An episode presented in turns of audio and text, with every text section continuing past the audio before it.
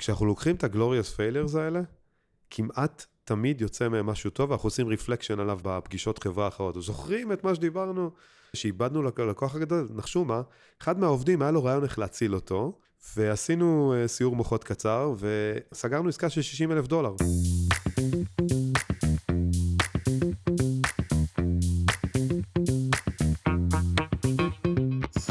שלום לכולכם וברוכים לפרק נוסף בפודקאסט למצוא את הפלוס, פודקאסט שעוסק בעולם העבודה החדש, המשתנה, המשובש, ובשאלה האם וכיצד אנחנו יכולים להיות מאושרים במקום עבודה, ומציע טיפים, כלים ועצות. אני אורן אפל, יועץ ארגוני, בעלים של חברת פלוס, שמתמחה ביישום וכלים ותפיסות ממדע העושר בעבודה. והיום בפרק אני שמח לארח את אה, עדי, או יותר נכון דידי עזריה. עדי הוא uh, יזם סדרתי ומשקיע בחברות הייטק, והוא גם uh, מנכ"ל של חברת וורקיז. אז אהלן עדי. אהלן, מעניינים? טוב, אנחנו נקרא לך דידי, נכון? אפשר להשאיר את הקו הזה. תשאיר דידי. מעניין. אז תספר לנו קצת uh, מי אתה אמרנו, אבל איך הגעת למה שאתה עושה. וואו, שאלה גדולה. איך הגעתי לשם? אני חושב שכל החיים אהבתי לפרק דברים. אני זוכר את עצמי בגילאים יחסית מוקדמים, לוקח את הטייפ סלילים, אני מסגיר את הגיל שלי עכשיו. טייפ סלילים של פעם, ככה זה נראה, משהו כזה, קופסה ענקית, זה כמו מזוודה, ומפרק את זה לגורמים, ומנסה להבין איך זה עובד, מבפנים. ציל את הקרביים של הדבר הזה. אני לא טוב בלהרכיב, אבל אני טוב בלפרק ולהבין. ותחבר לי את הנקודה בין זה למה שאתה עושה היום. עם השנים הבנתי ש... האהבה הזאת, לראות את הקרביים, לפרק, היא גם עוזרת לי אה, ליצור וליזום. יש לי המון רעיונות כל יום, כל היום, וכשיש רעיון שהוא חזק מספיק, אז אני פשוט מייצר אותו, בונה אותו, אם זה חברה, אם זה ציור, או אם זה סתם אה, שטות לבנות משהו. בין אם הוא שלך, בין אם אתה מזהה רעיון בחוץ, ואתה רואה שהשליחות שלך היא לעזור לו, להביא אותו לאור. כן. זה פודקאסט על אושר בין השאר, אז אתה יכול לחשוב על רגע לאחרונה כזה שהרגשת מאושר בעבודה שלך? אה, כן, זה קרה בשבועות האחרונים. הייטק זה לא עולם קל במיוחד, במיוחד לא בשנה האחרונה. תמיד מחפשים את, ה... את האסמכתה ממה שנקרא לבלים יותר גבוהים, אם זה משקיעים, אם זה לקוחות גדולים או דברים כאלה. לפעמים רגעים מאושרים, ובמקרה הזה הדוגמה הזאת, זה שדווקא אחד העובדים, אחד או אחת העובדים, לא משנה מאיפה בעולם, יש לי הרבה עובדים בעולם, אוקיי. Okay. באים ואומרים, אה, אתה הסיבה שאני כאן, או אתה הסיבה שאני מצליח או מצליחה כל כך. אוקיי, okay, תן לנו רגע קונטקסט, מיני סיפור, מה, מה היה קצת לפני, איך השיחה הזאת התגלגלה? דווקא לא הייתה שיחה והיא לא התגלגלה, זה פשוט היה כאילו ב-out of the blue. אני לא, לא, לא מחפש פידבק אה, מ- מהסביבה בדרך כלל. זו הסיבה שהפתיעה אותי. מה, במייל? פתאום? לא, כאילו... לא, זה היה, זה היה כאילו face to face. הייתי, יצא לי לעשות רע, אה, כאילו, אה, סיבוב במשרדים בחודש שעבר בעולם, ובאחד המשרדים, אז היה לי כזה, שנקרא ניצוץ של איזה... אה, זו הסיבה האמיתית שבשביל זה אני עושה את זה. זאת אומרת, אם מישהו שואל את עצמו למה אני יזם ולמה אני זה... שואלים, שואלים. אז, אז הסיבה האמיתית היא אה, לפתח אנשים ולגרום להם להאמין במי שהם.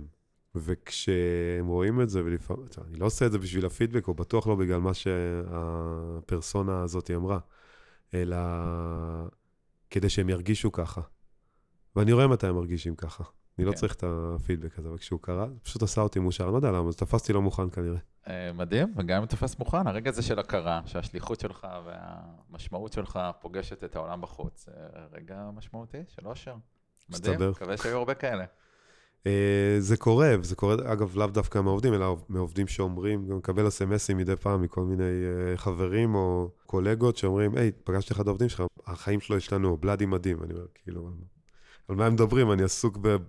כן, אני אה, הגעתי אליך, מעבר לזה שאנחנו מכירים אה, כל מיני מעגלים חברתיים, זה כי יש דיבור כזה, אה, שאנשים שפגשו אותך, שהם הרגישו את זה, אז זה, זה לא חוויה יחידה.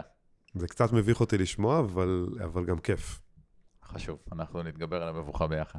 אני ככה רוצה להיכנס למוחו של יזם ולשאול אותך גם ככה מהעסקים שאתה הקמת והובלת, וגם מתוך עסקים שאתה משקיע בהם.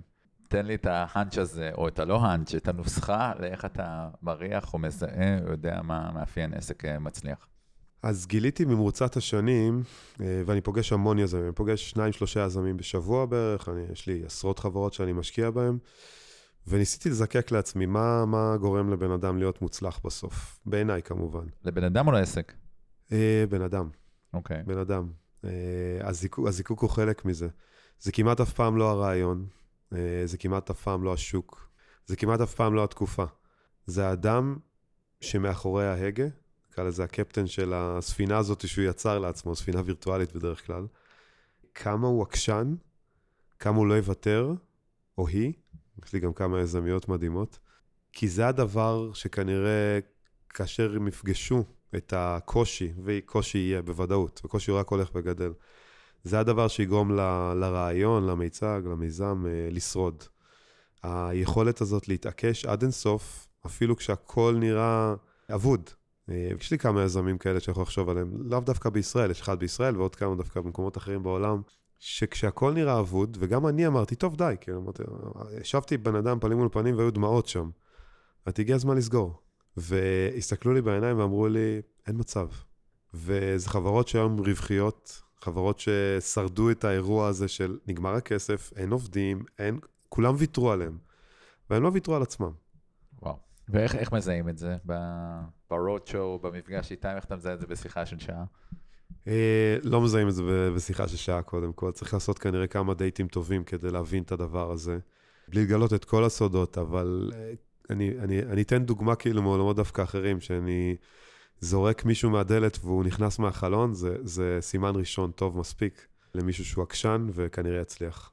אז כאילו הוא אמר, אתה, אתה בא, אתה אומר לו לא, והוא רודף אחריך ואומר לך, כן. תן לי עוד צ'אנס, לדעתי אתה פספסת פה משהו, זו אינדיקציה טובה.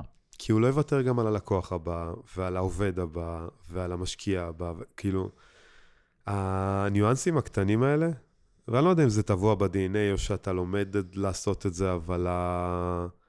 הלא לוותר, אף פעם. לשמוע לא ולא ולא ולא ולא, אבל להגיד, כן, אבל, הניצוץ הזה הקטן של התקווה שמחזיק אותך אה, מעל המים, הוא מה שהופך יזמים בעיניי למוצלחים. אוקיי, okay, אז אתה אומר, אחד, זה באמת הבעירה הפנימית הזאת, שזה יצליח no matter what. מה עוד יש שם, מה עוד נדרש בשביל לקחת רעיון טוב ולהוביל אותו לכדי מימוש? חוץ מדרייב חזק. זה לא רעיון שלי, אבל אני משתמש בו. זה, זה להסתכל על קיר ולראות דף. זה להסתכל על uh, ים עצום ולהגיד, אני לא יודע לשחות עליו, אני עדיין קופץ. זה להסתכל על הקושי ו... ולהגיד, טוב, יש, יש פה קושי, אבל אם נסתכל עליו מלמעלה, מלמטה, מהצדדים, אם אני אעצום עיניים ואדמיין שהוא לא כאן, האם באמת הוא קושי? וזה מחלחל מלמעלה למטה האירוע הזה. זאת אומרת, כשאתה מסתכל על הקשיים, אתה אומר, טוב, קוראים לזה תמיד בעולמות הניהול, אה, אתה מנכ"ל, אתה צריך להיות 100% אופטימי. אין טיפת פסימיות בשום דבר שאתה עושה, כי אחרת אתה לא יכול לתפקד. אז קשיים הם בדיוק כאלה. אתה חווה אותם ביום-יום בעולם העבודה, אם זה מתכנת שנתקל בבאג, או אם זה באיש מכירות שלא מצליח למכור. אוקיי. Okay. עד כמה הפרפס או מה הייעוד עושה, ושהוא עושה משהו טוב, ושהוא משרת משהו שהוא מעבר לשורת הרווח, הוא לטעמך שיקול בהצלחתו של עסק בימינו? זו שאלה טובה. אני, אני אמביוולנטי קצת. אני חושב שפרפס זה שונה מאדם לאדם. אם אנחנו מתייחסים לזה בקונטקסט של חברה, חשובה הדרך, חשובה המטרה של החברה, זה נקרא vision mission, מאוד מאוד חשובה. אבל הפרפס זה מעל זה, זה ה-why. למה אני? ואז זה כבר אישי, ואז אני כבר נהיה מאוד אישי. יש אנשים שהפרפס שלהם זה, זה, זה, זה כסף, ויש אנשים שהפרפס שלהם זה הצלחה. יש אנשים שה, שהכסף הוא בא כ, כפועל יוצא להצלחה, והם לאו דווקא מגדירים את זה לעצמם בצורה כזאת, זה יותר בלרי.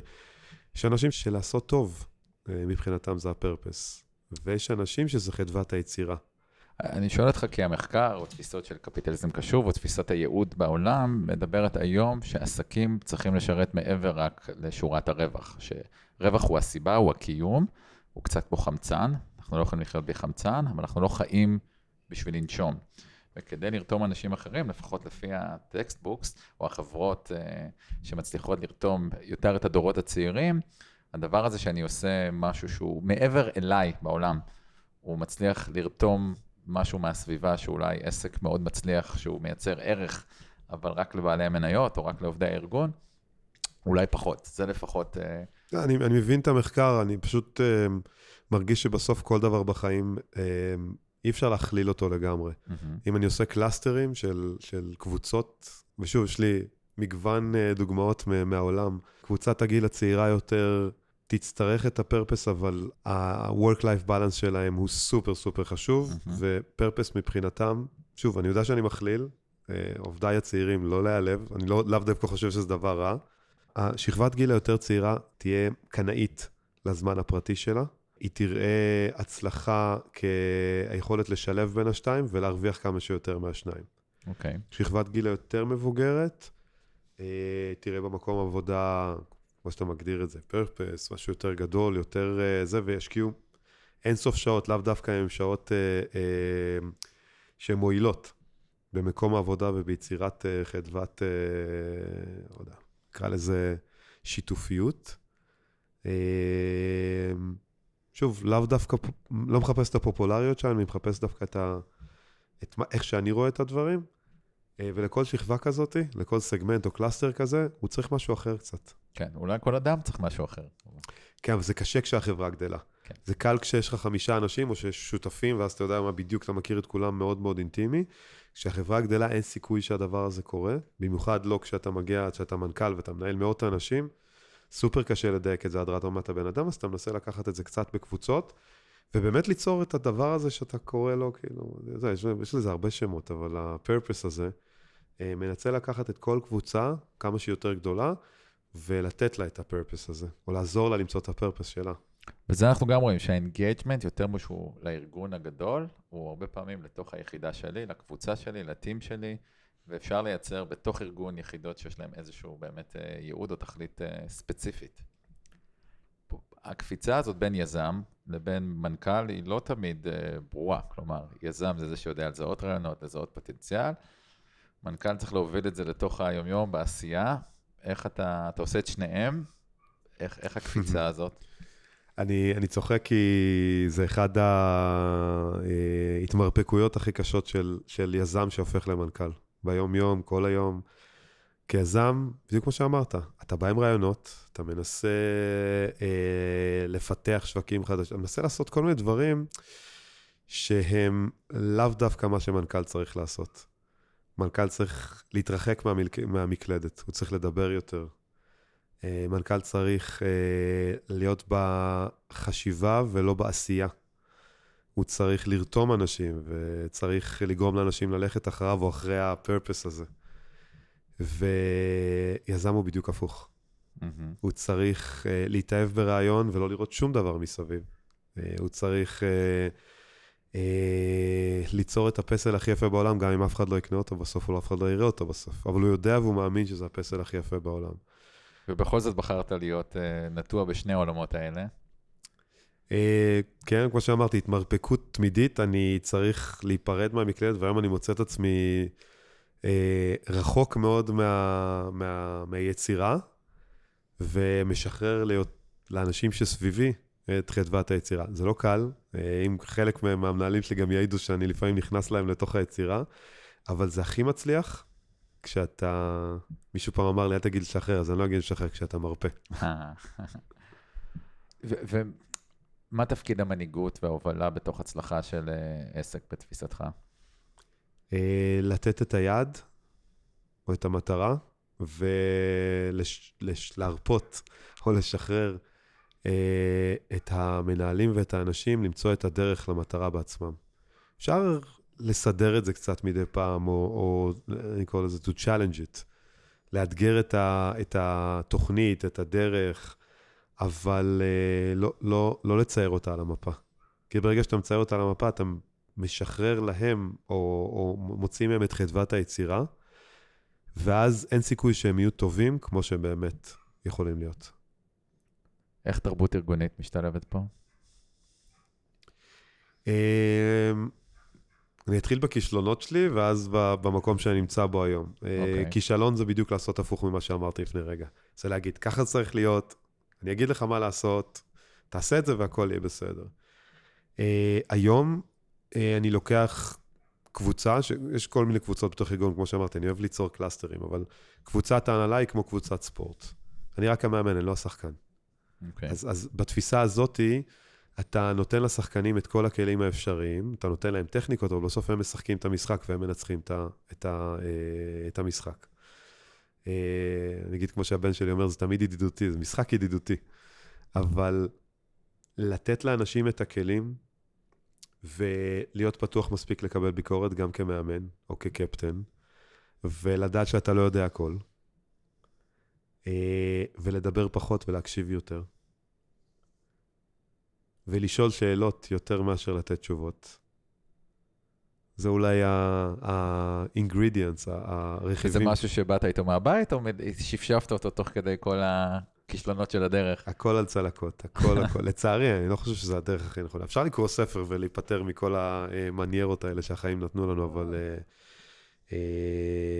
צלקות, צלקות, צלקות, אבל אני, אני אוהב צלקות כל עוד הם לימדו משהו.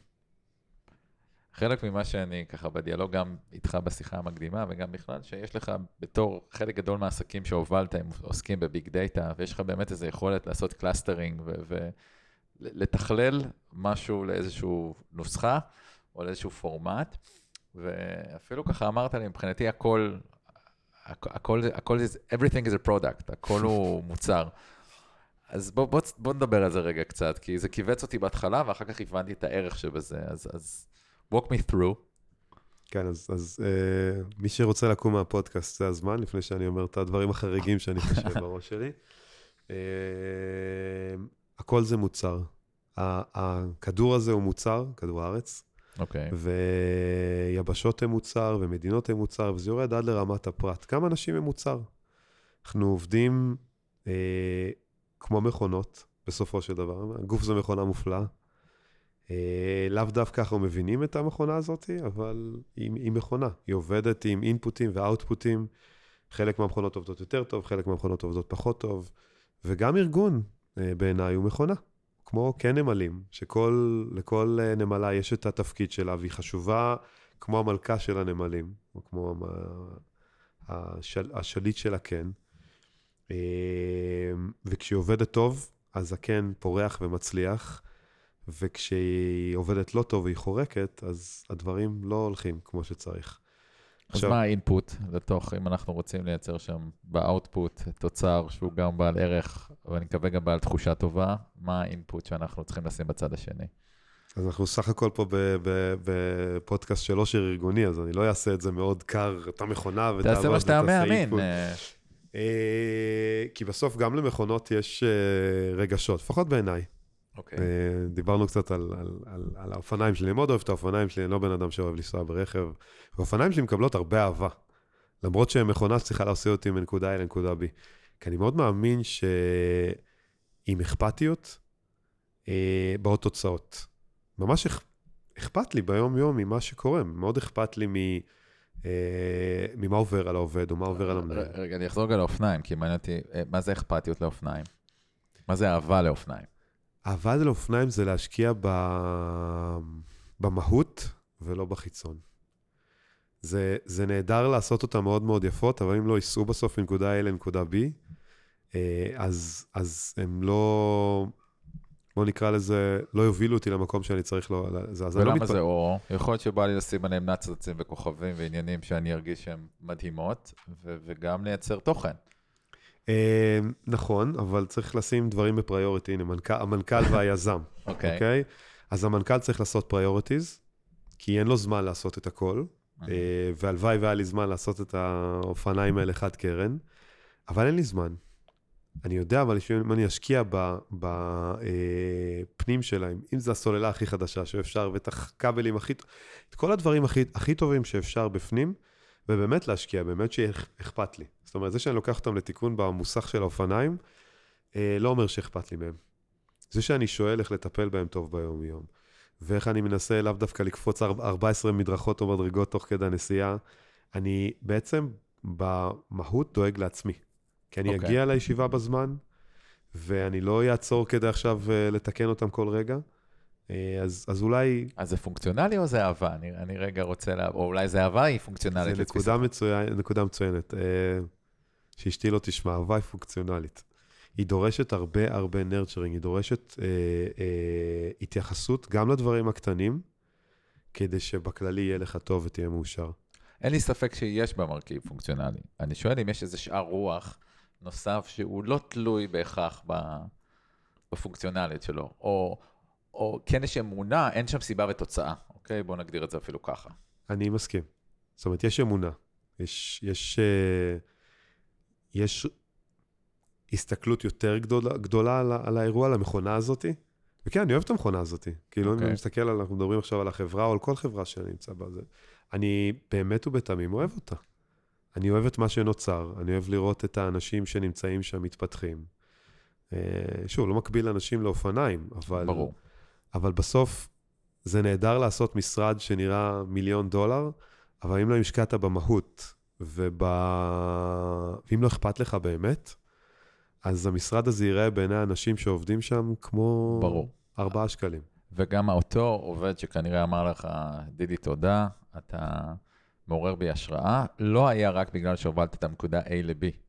כי היה שם משהו בדרך, באופן, באור בעיניים, במשהו שהוא לאו דווקא בתוצאות, שהוא בשדה הרגש, ש-transcend, שהדהד.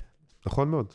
אני, אני, אבל שוב, אני לא בא ועושה את זה ממקום של, אני רואה מישהו כמכונה, אבל אני יודע שצריך לשמן את המכונה, וצריך לדאוג לה לחלקים טובים, וצריך לדאוג לה למיזוג אוויר אם זו מכונה שהיא... אה, אה, זה.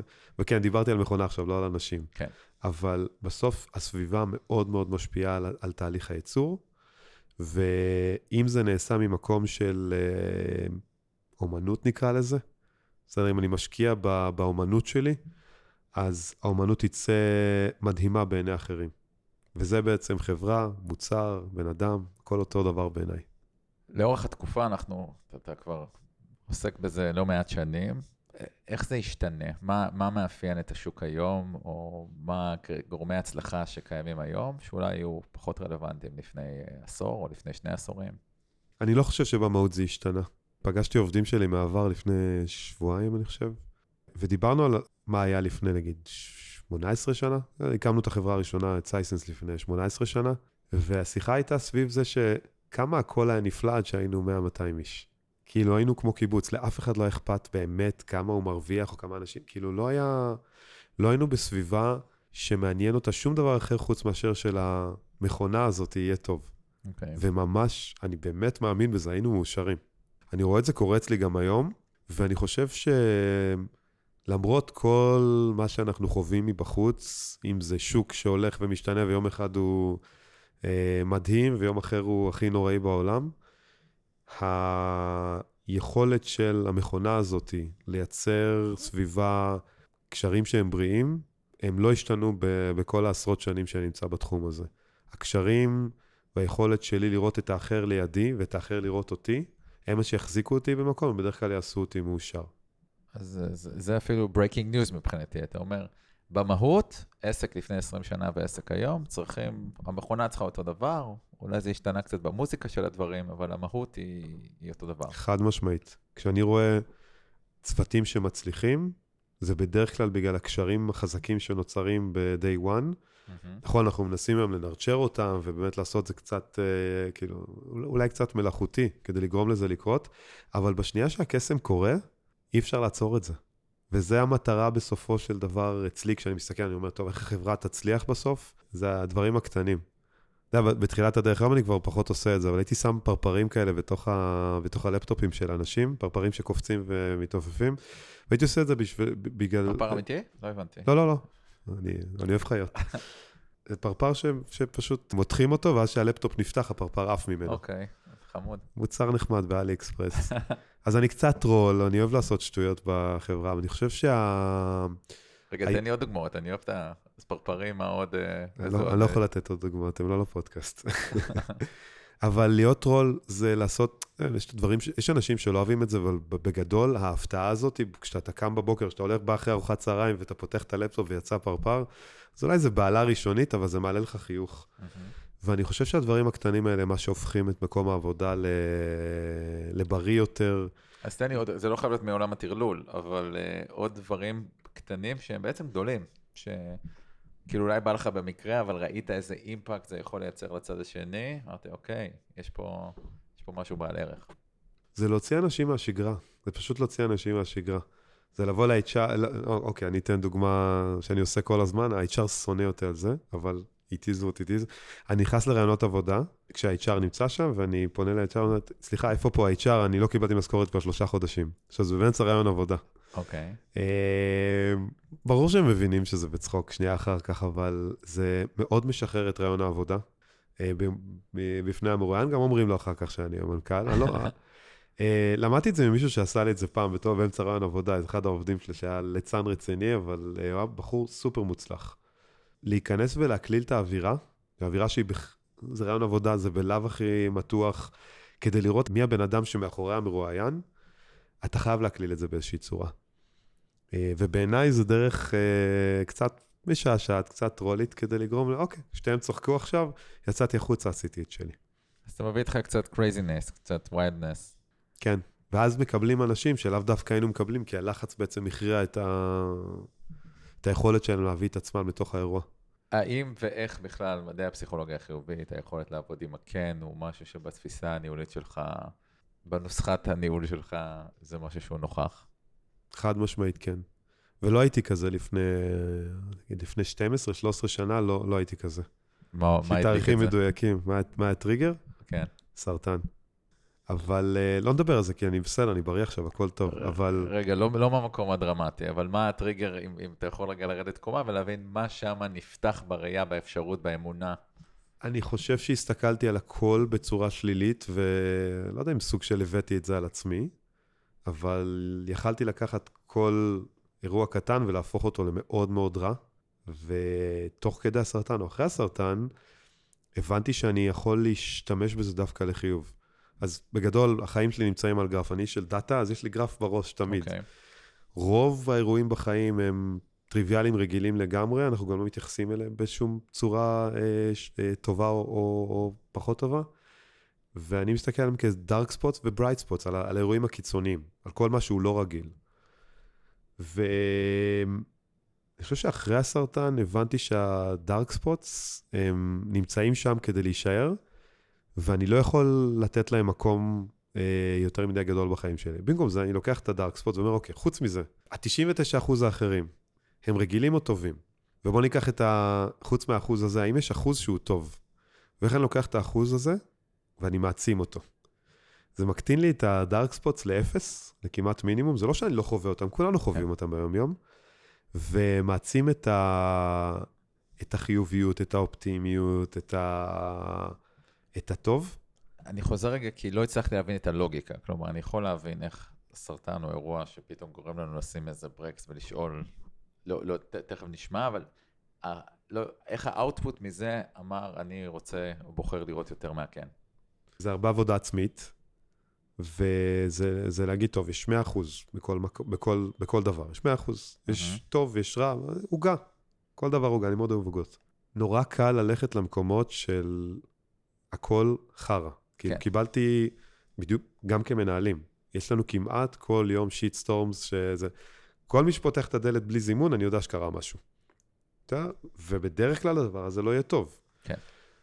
ו... או שנייה לפני שהם מדברים, אתה יכול להגיד, או, מה שוב פעם קרה, או לחייך ולהגיד, לעשות את זה הפוך, להגיד, ספר לי משהו טוב, עוד לפני שהוא דיבר. כלומר, מה שאתה אומר זה החיים מביאים את הכאבים והקשיים לפתחנו לבד, בשביל לראות גם את הכן, אנחנו צריכים לעצור, לבחור, לעבוד. נכון, נכון מאוד. אז אני עושה את זה גם במערכת יחסים בעבודה, וכשמישהו בא ומספר לי משהו שהוא נורא, אז אני אומר, וחוץ מזה, מה טוב? ואתה פתאום רואה גם שהבן אדם שבא אליך עם הבעיה, יודע לפתור אותה לבד. וזה כבר לא בעיה כל כך גדולה. ת, תן לנו דוגמה רגע איך זה נראה ביום-יום. אה, איקס התפטר, כן. בסדר? אוי, לא. כאילו, אה, אתה לא אוהב שאנשים מתפטרים, זה כן. לא, לא משהו שתכננת, במיוחד לא, אני, אני כל- אוהב את כל העובדים שלי, זה, זה באמת כואב לי באופן אמיתי, כשמישהו החליט לה, אה, לעזוב. אז איקס התפטר, לצורך העניין. אוקיי. אז אני לוקח נשימה עמוקה, ואומר לבן אדם שאמר לי, כי בדרך כלל זה המנהל ש... איך הופכים את הצוות ליותר טוב? או מה, איך אנחנו לוקחים דווקא מתוך הצוות בן אדם כרגע, שיכול להחליף את הבן אדם הזה ונהפוך אותו למנהל הרבה יותר טוב ממה שהיה לנו עד עכשיו. זה לקחת אירוע שהוא לאו דווקא חיובי בתוך הארגון ולהפיך אותו לסופר חיובי.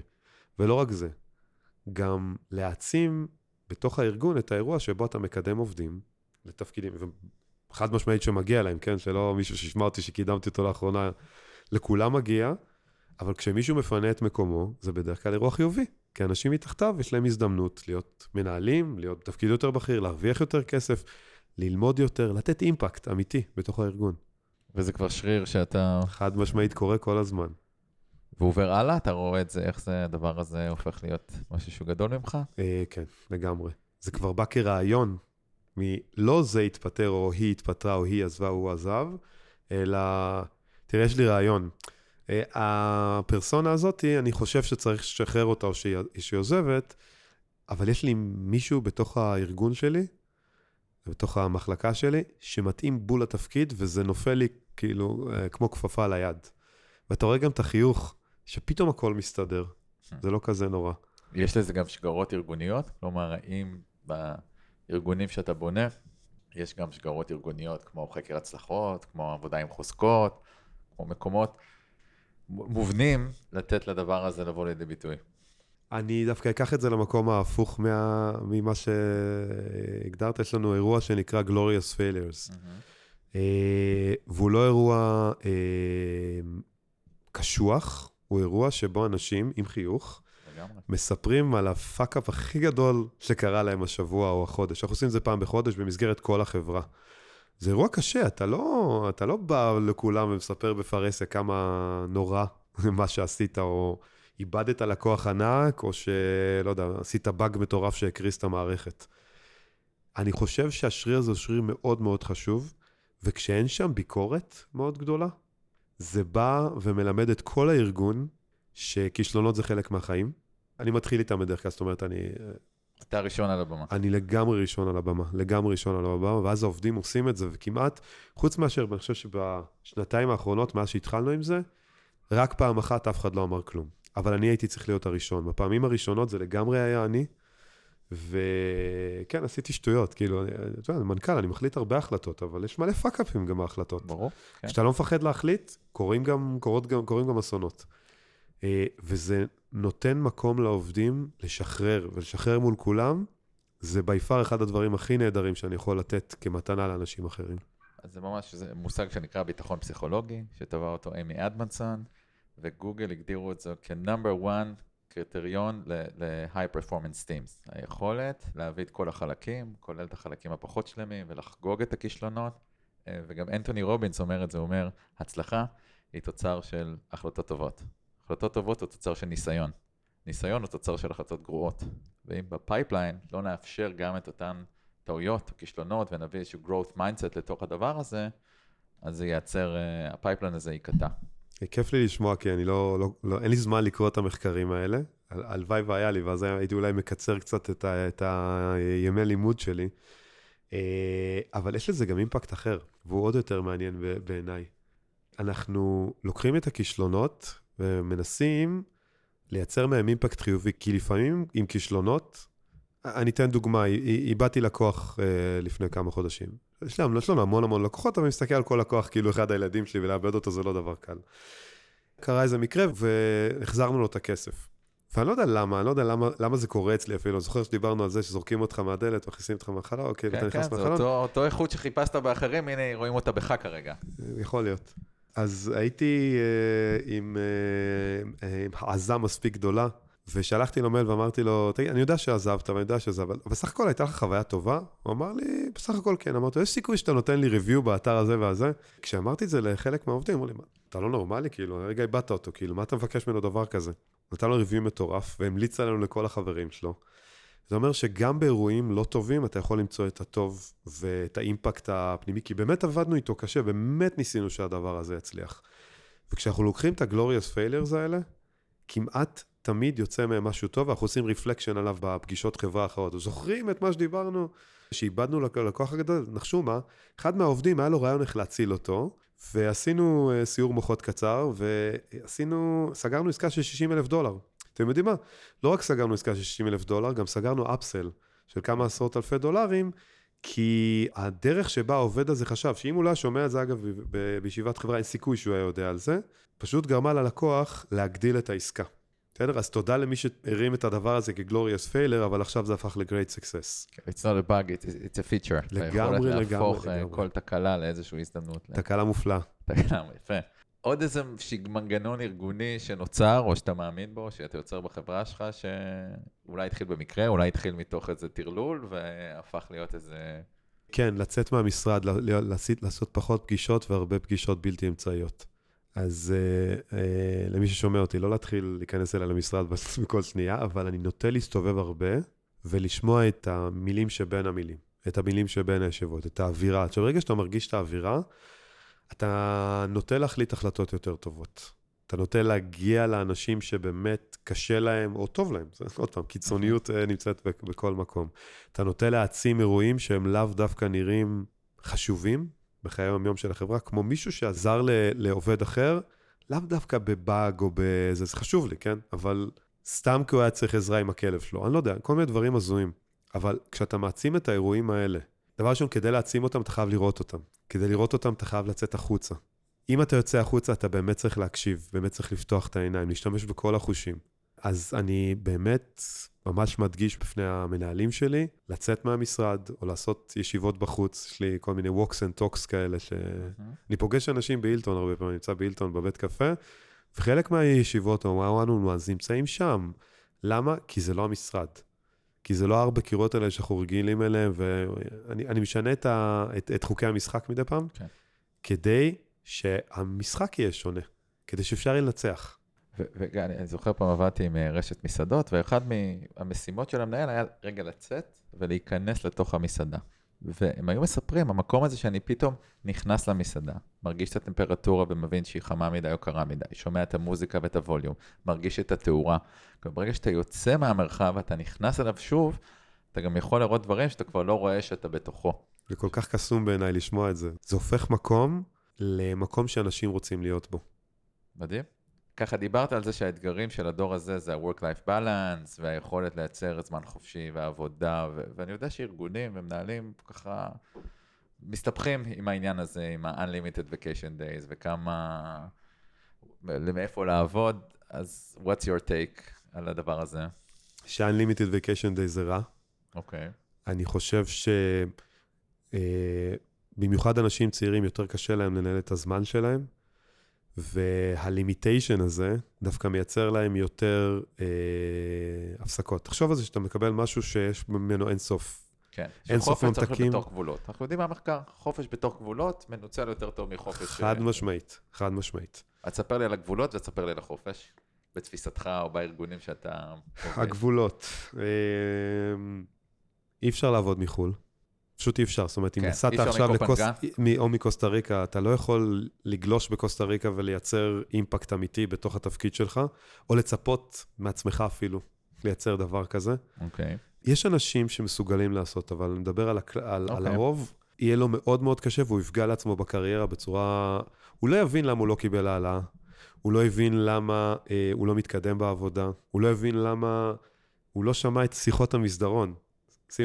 בעיניי אבולוציה, אגב, אנחנו, אני עושה קצת פורקינג לנושא אחר, אבל בעיניי אבולוציה היא לא, לא להתרבות, אלא זה להקשיב לשיחות שהן לאו דווקא דוברו איתך, ללמוד בהן, וללמוד, יותר מזה, ללמוד מה מצליח ומה לא.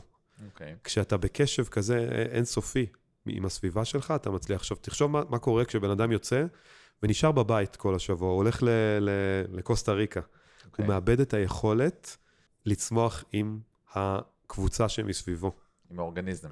הזום לא, לא פותר את זה. זום מייצר את האימפקט הזה של השעה ביום, החצי שעה ביום, קוראים לזה סטנדאפ או one on ones, ואין שם את, ה... את הקונטקסט היותר רחב מהמם. של זאתי בהיריון יצאה לחופשת לידה, של זה איבד את הכלב שלו עכשיו. לא מדברים על זה בישיבות ה... וכשאתה לא יודע את הדברים האלה, אתה לא מבין למה הוא כועס פתאום, או אתה לא מבין למה היא אה, מתרגשת.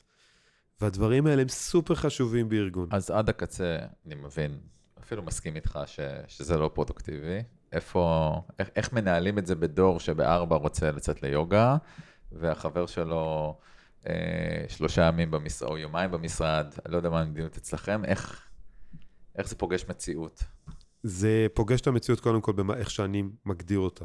בהגדרה שלי, אני, אני הורה, אני רוצה להיות עם הילדים שלי, אני רוצה לראות אותם לפני שהם הולכים לישון, ואני מנהל ארגון אולי הכי קשוח בעולם, אנחנו נמצאים פה ובסן דייגו. בעוד מקומות בעולם, אבל המרכזים פה בסן דייגו. זה עשר שעות הבדל. זאת אומרת שיש לי בוקר שמתחיל פה בשמונה, ובוקר של סן דייגו שמתחיל בשמונה אצלם, אבל בשש בערב פה. כן. איך מנהלים את הטירוף הזה, ואני יודע שלא רק אני חווה את זה, אלא גם המנהלים שלי והעובדים שלהם. אז קודם כל, uh, lead by example. יש ימים שאני יוצא בשתיים בצהריים מהמשרד, אומר רפא שלום, וחוזר בשש בערב לעבוד. אני צריך שהעובדים שלי יראו את זה קורה, שאני אומר להם גם, אני נמצא עם הילדים שלי עכשיו. יש לי את הטיים-אאוט באמצע היום, אני, אני מצפה מכם לייצר, אבל אני מצפה מכם גם להיות עם המשפחות שלכם, כי אם טוב לכם בבית, טוב לכם בעבודה. אם טוב לכם בעבודה, טוב לכם בבית. יש כזה מין אנרגיה שרצה מהבית לעבודה וחוזר חלילה. וכשאתה נמצא ומקדיש לילדים שלך, אתה לא, אין לך רגשות אשמה שלא היית איתם. וכשאין רגשות אשמה, אתה אשכרה עובד יותר טוב. ואתה הורה יותר טוב לילדים שלך, שיש לך פניות אליהם. אז לייצר את זה אצלי, לדבר על זה עם העובדים. כן, הם יודעים שאני עושה מדיטציה ואני מתחיל את היום, כל יום מילטון בבוקר, הם יודעים את זה, אני לא מתבייש בזה. אבל הם מקבלים מנכ"ל שהוא פחות עצבני, הוא יותר רגוע, יותר קשוב, ואני מצפה מהם לעשות את אותו דבר, כמובן, לא חייבים, כל אחד יש לו את הזון שלו. אז לקבל את הזון ולקבל את הצרכים שיש לכל אחד, גם אם זה קשה, ובוא נקרא לזה ככה, Unlimited Time Off הוא לא באמת בימי החופש, הוא תוך כדי היום, או תוך כדי השעה. משפט על המדיטציה של הבוקר, למה, איך זה משפיע עליך? אז מדיטציה לא חייבים לעצור ולנשום או להתנתק, זה בעיניי מדיטציה יכולה להיות כל דבר. אז uh, נתחיל מזה שזה יכול להיות ריצה, מקלחת, uh, זה כל אחד שיעשה את המדיטציה של עצמו.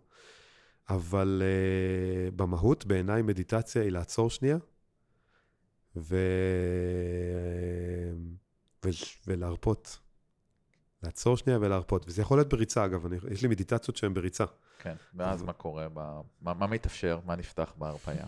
אמ, בעיניי כל הדברים נפתרים ברגע שאתה לא מנסה באמת לפתור אותם.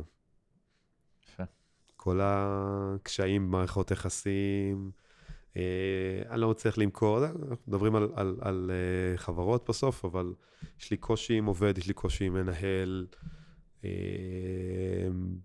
הרעיונות הכי טובים by far מגיעים שנייה אחרי המדיטציה.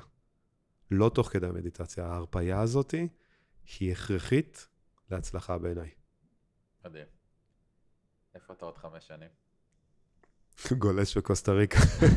ב-unlimited vacation days. כן, זה אופציה, אפשר, אפשר לפרוש מיזמות? Uh, תראה, הסרטן נתן לי uh, שנה כמעט לעשות את זה.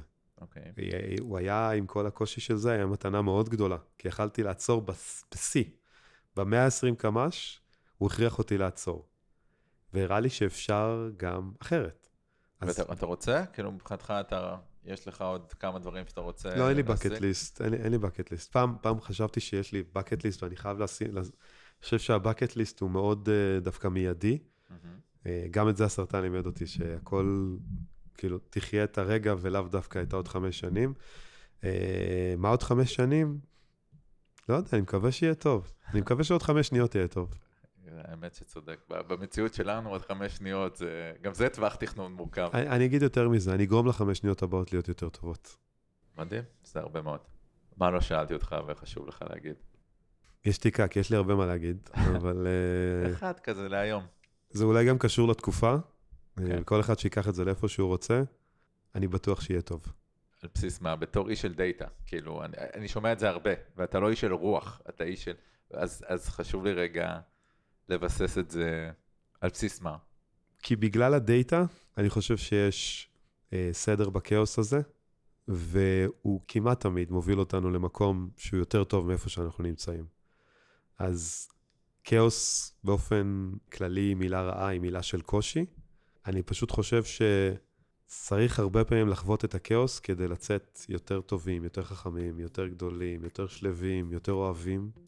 ואם אתה רואה את הכאוס כקושי, אז הוא קושי, ואם אתה רואה אותו כדרך שצריך לעבור בה כדי שיהיה יותר טוב, אז הוא רק שלב בדרך, והאמת, אני חווה את הכאוס. אני לא... אז על זה מסכימים, ואפילו יש מושג כזה Edge of Chaos, שבו סדר ואי סדר חיים פה זמנית, כי גם הכאוס, יש בתוכו הרבה מאוד התארגנות עצמית, שיש בתוכה דפוסים. גם הוא לא כאוטי לגמרי. אה, אז נקווה, אני שותף לאמונה הזאת, מסיבות דומות וגם שונות, אה, אז אני חושב שזו נקודה טובה אה, לשים שלוש נקודות. תודה רבה לך, עליך ועל זה שבאת לדבר איתנו היום. תודה גם לכם המאזינים, ואם מצאתם ערך בפרק, מוזמנים להעביר אותו הלאה. להתראות בפרק הבא.